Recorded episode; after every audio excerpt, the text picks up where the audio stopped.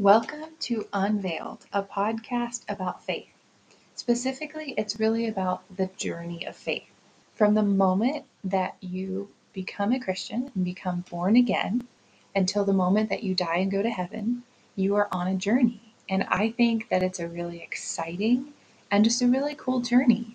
It definitely has challenges and trials, but that's actually the reason why I'm creating this podcast is to give you encouragement and wisdom and inspiration and fill you up so that you can be grounded in the truth, so that you can know who you are in God, and so that you can be equipped to experience God's peace and His joy and His love as you go throughout this journey.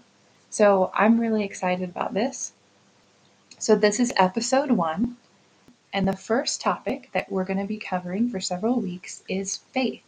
I want to start with the basics and help you to have a definition of what is faith. Today, I have my friend Paul Foster here. We have known each other for many years. We used to go to church together.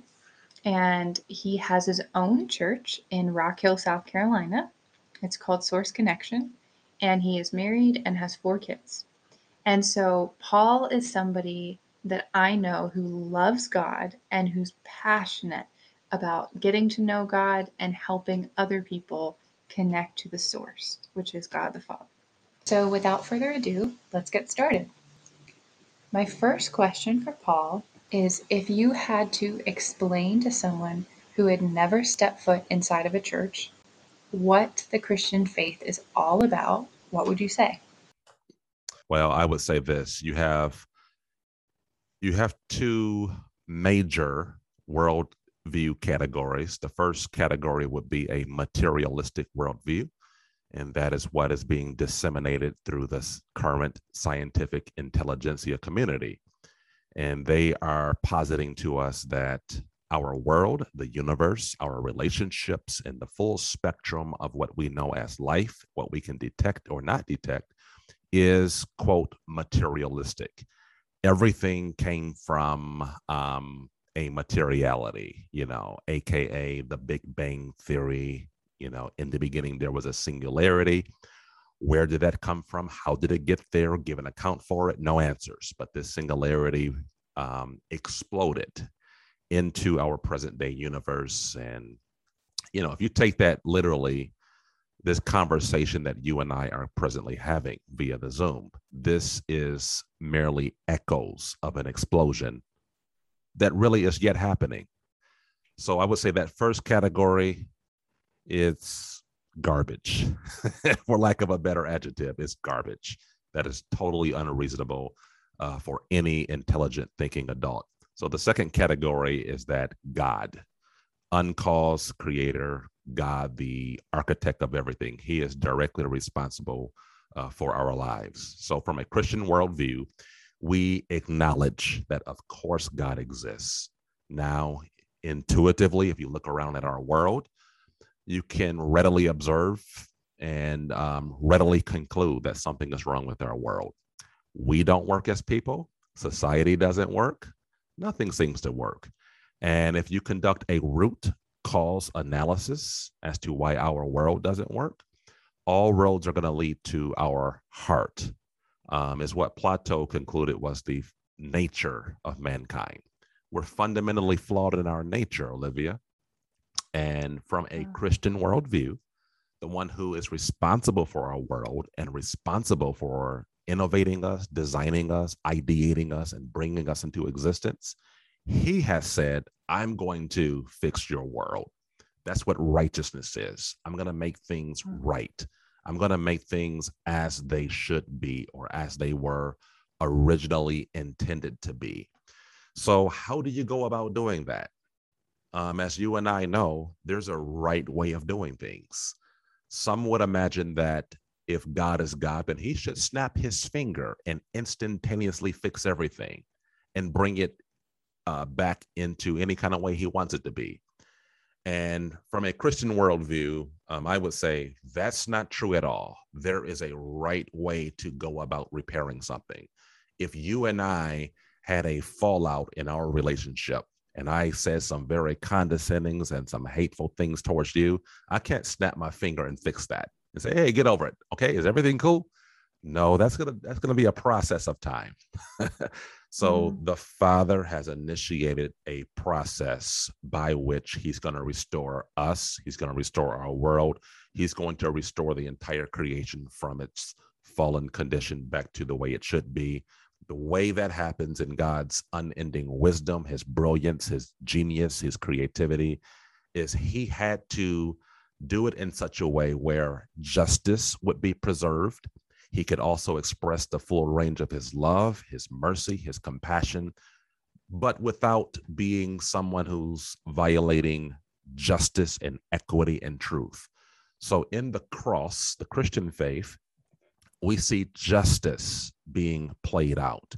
We see the full measure of justice because we see an innocent man that the Bible describes as the righteous one. He's hanging on a cross, experiencing an ultimate injustice. And from a Christian worldview, the just experiencing the consequences of, of our sins or the sins of the unjust, um, that balances that satisfies the demands of justice. Justice says the consequences or the wages of sin, it's death, it's eternal separation from God. It's a condition where you will never be made right again or righteous. Uh, but the gift of God is eternal life. So in the cross, we see justice, but also we see mercy we see God saying, Here is my mercy. Here is the innocent shedding all his blood to satisfy the demands of justice. All those who believe on him, they will be made right. They will they will be enjoined into my initiative to make all things new. Now, how does that work? This is what I saw, Olivia, in a nutshell. It's not hocus pocus. It's not saying, hey, if you can subscribe to the idea that seven times seven is 49, or subscribe to the idea that Jesus died for your sins. And uh, if you believe on that, then you get to go to heaven. No, no, no. There's a science, there's a technology behind it, is what I saw. Mm.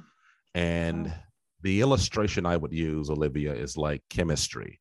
When you have two separate atoms, if these atoms come into a relationship uh, via a covalent bond or an ionic bond or a metallic bond, the scientific community will tell you that you will have a new compound or a new molecule that exists. You have two hydrogens and an oxygen uh, atom, and they come together. You will now have H2O or water. That water is a whole new being, it's a whole new um, compound or molecule. So here's the science behind us being redeemed. When we put trust in God, it's not just an abstract idea that we call trust. It's real. It's just as real as a covalent bond or an ionic bond. And when we give God that trust, just like the atoms come into a real union that creates a new molecule, we come into a real union with our creator that that spawns a new creation. We literally become a new creation when we put our faith in the Christ who died for our sins. So it's a reality. And God raised Jesus from the dead as proof to all that this is God's designated way whereby man would be restored to him. It's through through the Christ. So our Christian faith, our our faith is saying that we acknowledge that God is real. Of course, He is responsible for our existence. We have fallen. Um, when things are not as they should be, that's the definition of sin. It falls short of what God wants. This is how God is redeeming it. You put your faith, a new creation uh, happens. It's real. It's not abstract. It's not re- religiosity. It's real. And in that new creation, it's a new heart. It's a change to our fundamental nature, which is the reason our world doesn't work. So our bad nature transitions to a good nature. And that's the building block of an eternally sustainable, endless society. That's the Christian that's, faith. That's really amazing. It's like you described it in a very majestic way. Like I I'm I was surprised by how you you zoomed out. I like that, and and to see the the really big picture, not just the individuals. Um, but I also I, I, I totally agree with the new creation because I never thought about the science behind it, but God's been teaching me even to start believing and declaring things like I'm I'm clean by the blood of Jesus, I'm forgiven, and I am a new creation. Mm-hmm. And um, and and I even have a new nature, like you said. And so my life, the the whole reason that um, I mean, I, I feel like something happened to me a couple months ago where I was in a personal crisis and I was basically searching for an out or an answer or help. And I mm-hmm. wasn't really getting anywhere and I was kind of angry and frustrated. And then I started to take walks and I didn't even necessarily pray, but I just got my mind off of what it was on. And then I started to read the word. And the more that I started to do those things, the more that I started to, my mind, the Bible talks about your mind being renewed. Yes. And it was like my perspective changed. And I never, no one ever really taught me about a new creation. And I've been in church since I was born, but I really feel like I never learned that we have a new nature because if you know that you have a new nature, then you're no longer a slave. And Romans talks about not being slave, we're not slaves to sin anymore. Wow. But like, if you know that you're a brand new creation and you're really born again, then it does introduce you to a life that's a different life.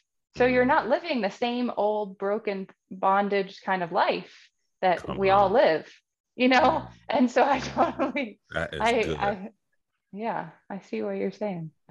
yes, that's powerful. That is awesome. I love it, Olivia. It's easy, it's liberating, it's exhilarating, it's not religious.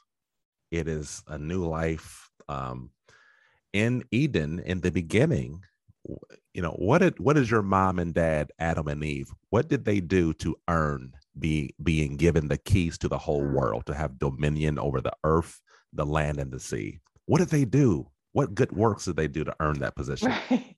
right. They were just created. they were born into it. And that that has yeah. never changed. So as our master tells us, uh, you have to be birthed into the kingdom. Mm-hmm. You know, no one earns it. I, I haven't earned my status. Uh, you haven't earned your status. You were birthed into it, and therefore all all the glory goes to our Father. So it's wow. I love it. Yeah. So then, uh, my next question for you is How did you come to the faith? Wow. Well, I grew up in a Christian home. Um, I'm the youngest of 15 kids, um, 12 boys and three girls, believe it or not. Uh, my parents have both uh, gone home to be with the Lord, and one of my brothers has gone home to be with the Lord. Uh, but uh, grew up in uh, the south side of a town called Ypsilanti, uh, somewhat the bad side of town. Some call it the hood. um, but there was a light at uh, 515 Jefferson. And my mom and my dad passed away, by the way, when I was two months old. My mom was an incredible woman. She raised um, most of us uh, by herself. Uh, she had a work ethic um, that uh, it came from picking cotton in the South in a sharecropping system. She had an incredible work ethic. I mean, sun up to sundown. My mom knew how to work. That's where I get it from. And I can't work a third of the way she could work. Uh, wow. So it was a great light, Olivia. She and she loved God and demonstrated a great work ethic. And that love for God, it was the key catalyst that uh, brought conviction of the Holy Spirit upon me and ultimately led me to surrender uh, my callous heart uh, my stubborn heart. I came to the faith when I was 13, but I was one of those 13 year old kids who had a lot of knowledge, a lot of experience, a lot of miles in life, uh, just being exposed to a lot of things. Yeah. And I would hear clear presentations of the gospel um, at church, which I was brought to all the time Sunday day, Sunday night, Tuesday uh, night, Friday nights, uh, and even Saturday mornings, a whole lot of church but I would harden my heart and I would just, you know, I understood it very clearly. But there was a certain uh, texture of pride and arrogance and. Uh, just wickedness is the best way to describe it that would not surrender. Um, so we had one of those services called a revival meeting, and this missionary, her name was Drusilla Carter. She's no longer living. And she would have these old fashioned revivals where she would call everyone to the front of the church that she would call the altar. And we would just clap our hands and just quote, call on Jesus. and she'd grab the microphone and say, call on Jesus, Jesus, Jesus. And in that, she would just sort of exhort the people open up your heart. You got to surrender. You got to give them all. As, as everyone is calling on Jesus and the organ is playing and people are clapping and, and some people are raising their hands and some are speaking in tongues uh, and things like that. And I'm kind of just like this Jesus, Jesus. I'm like, when is this going to get over so I can get out of here? I'm so embarrassed and this is so awkward. Jesus. She's like, call Jesus, call Jesus, call Jesus, Jesus. And there's like a tone, there's a rhythm, there's a there's a harmony uh, to this whole thing. Jesus, Jesus. I'm, I'm I'm doing a poor job at illustrating it, but it's Jesus. and all of a sudden, in that space where this hard-hearted 13-year-old is calling on Jesus, the presence of Jehovah God came over me infiltrated all my walls, all that wickedness and pride and arrogance that would resist his gentle knock, infiltrated all that and confronted me at the core of my being. And I instantly broke down. I was very stoic. I was very, um, I had this tough veneer that no one could infiltrate, probably stemming from hurts and things, and that I mm. still may not even understand to this day. But he went through all that, and I found myself um, in tears, draining. That was totally antithetical to my character and my personality, but I was just crying and crying. And in that crying, in my heart, I was totally surrendering to God. It was liberating, it was exhilarating. I felt so relieved. His presence was strong and after that revival service ended, what she would do is say, is, say, um, everyone who the Lord has done something for, um, raise your hand, or she would just call on you. You, what did the Lord do for you? and in that space, I said, He saved me. He saved me. And when I said He saved me, His presence came on me again. And I'm feeling His presence now and came on me again. And I was crying, and that was it. So 1989, 13 years old in April, um, Paul Foster was birthed into the kingdom of God. Wow, that's really amazing. And that's such a deep experience. You know, like that you said that God got like through your walls and barriers, you know, like, and he got through to you. That's yes. really cool. Absolutely. Wow. So, what do you think, like now, about in our Christian journey, like how important do you think that faith is? Faith is everything, everything. And I love to, I, I feel a certain sense of assignment to de religiousize our faith. it's so mm. the word faith has so many religious connotations to it. We miss the beauty of it. Uh, so I mm-hmm. look at it practically to help others understand this sacred currency called faith. Um, without trust, which is synonymous with faith, nothing works. No relationship works. Saved or you know Christian or non-Christian, it doesn't work. Um, companies don't work. Groups don't work. School doesn't work. Driving can't work. you can't even go outside. Nothing is going to get moved forward one inch if you don't have trust. So trust is very mm. natural. Mm-hmm. It's needed. It's the currency of our lives. It, it allows you to meet a person. Hey, hey, what's your name? And I tell you, hey, my name is Paul. Uh, could you show me your driver's license, your social security number, and three independent references to confirm that your name is actually Paul? Forget it. I'm saying, oh, I'm sorry, I just don't have the time to do all that. Take my word for it. So I look at it as um, you have to have trust. So because of that way of looking at it, um, I see God as practical. It makes perfect hmm. sense.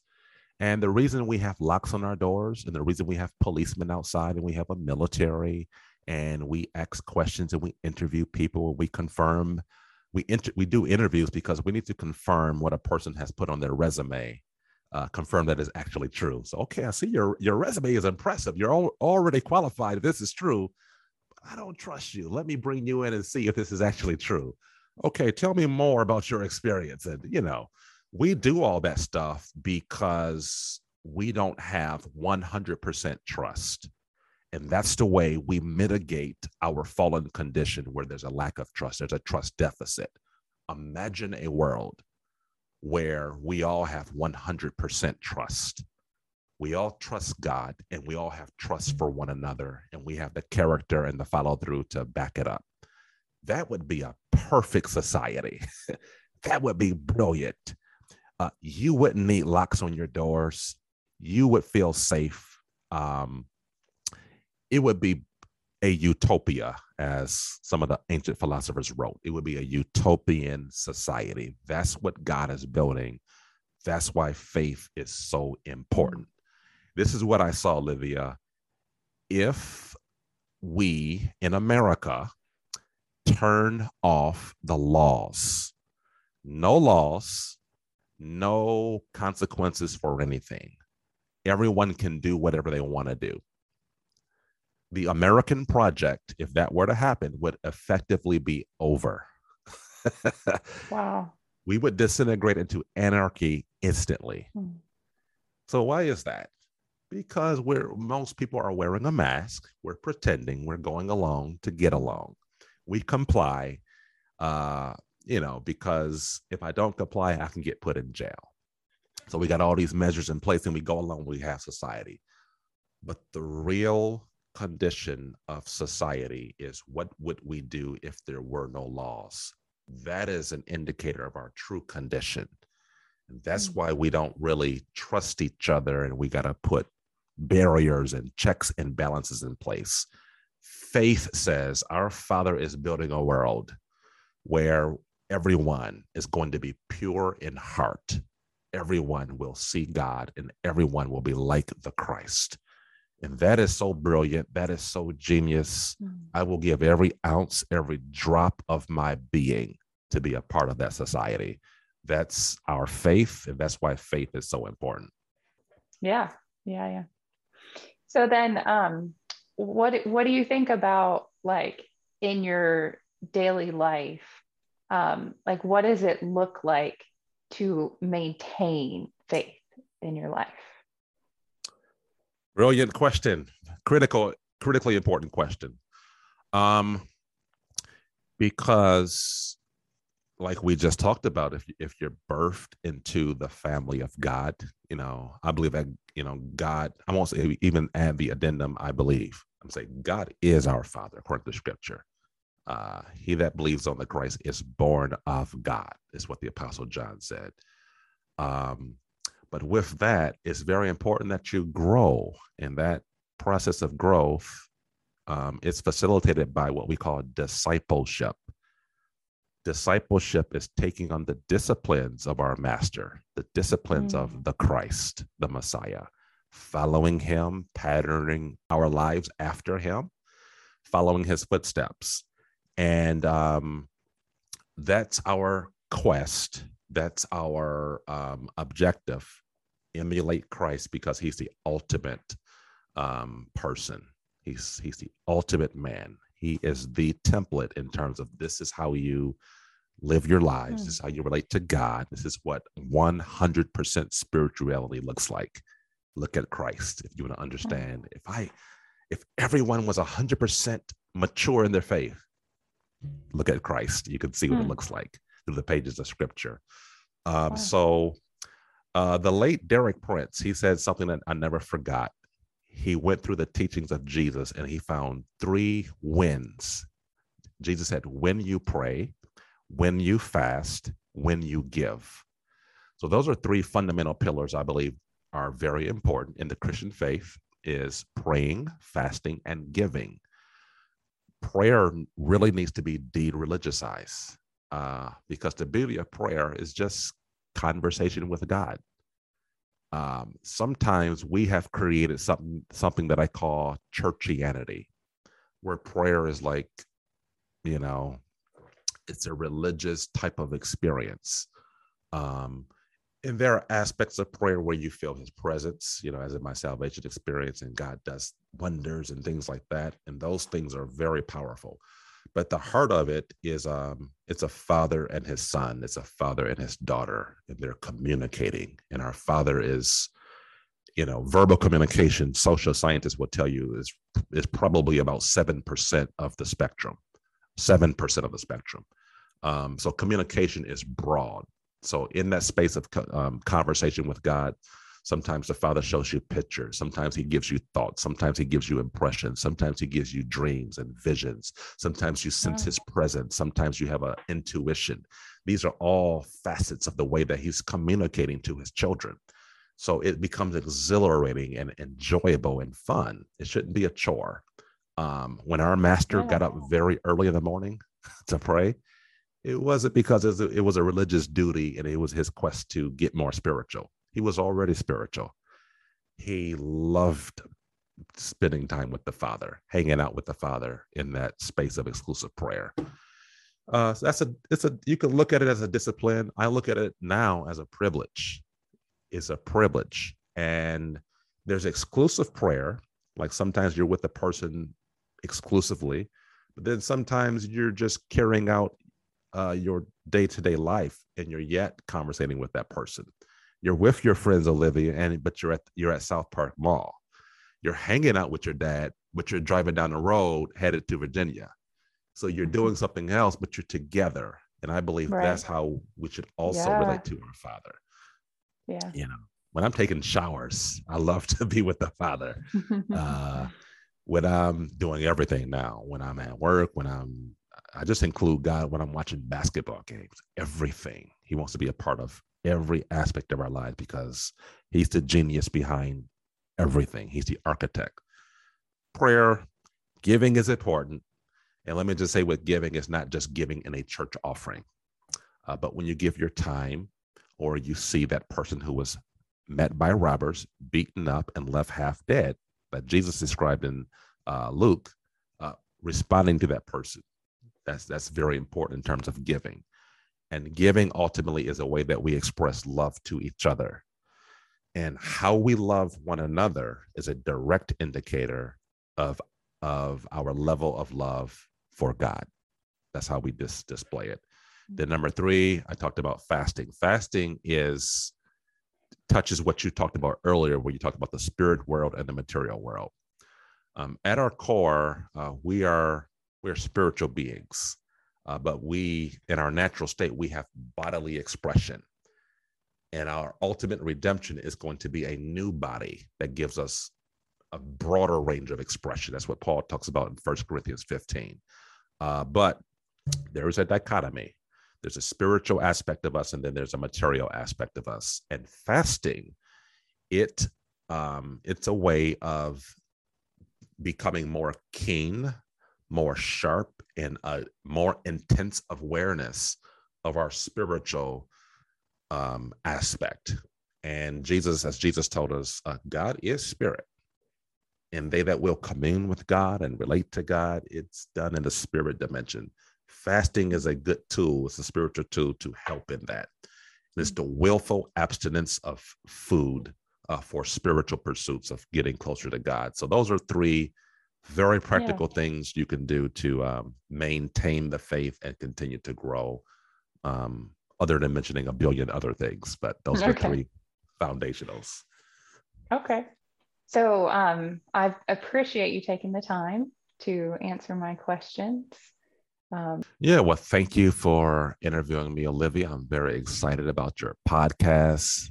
So i'm excited about this. I'm deeply honored and privileged uh, to be your first uh, person that you wanted to interview and get me on here. I'm ex- very excited about that. And I, I thoroughly enjoyed those questions. Uh, those were great questions that need uh, good answered, uh, good answers from a variety of people. And um, I'm just excited about this whole thing. I'm excited about God. And um, thanks again, Olivia. Privilege yeah. and honor to be on your podcast. So, thank you for tuning in to this episode of Unveiled. I'm glad you could make it, and I hope that you got something out of it. So, briefly to summarize, Paul and I talked about faith. What is faith? And Paul said that faith is basically trust. So, when you put your faith in Jesus and you believe that he forgives you of your sins, you are putting your trust in God, who is a person and he's our Father. So, we also talked about how Paul says you're born into the kingdom. You don't earn your way in, you're just born into the kingdom. He talked about how prayer is just talking to God and how you can just be with God even as you're doing everyday activities, just like you could be in the car with a friend or in the kitchen cooking with someone. You can actually do activities. You can even be working during your day and be communing with God at the same time. So, overall, we just talked about how faith is relationship, and basically, faith is a journey that God takes you on. So, wherever you are at right now, I hope that you can find a way to connect with God, whether it's through the Bible or through prayer, or like I said, through just hanging out with God, doing whatever it is you're doing, whatever that looks like for you. Um, I hope that you can find some time to spend with God and start to experience some of His joy and His peace and His hope. So I will see you at the next episode of Unveiled.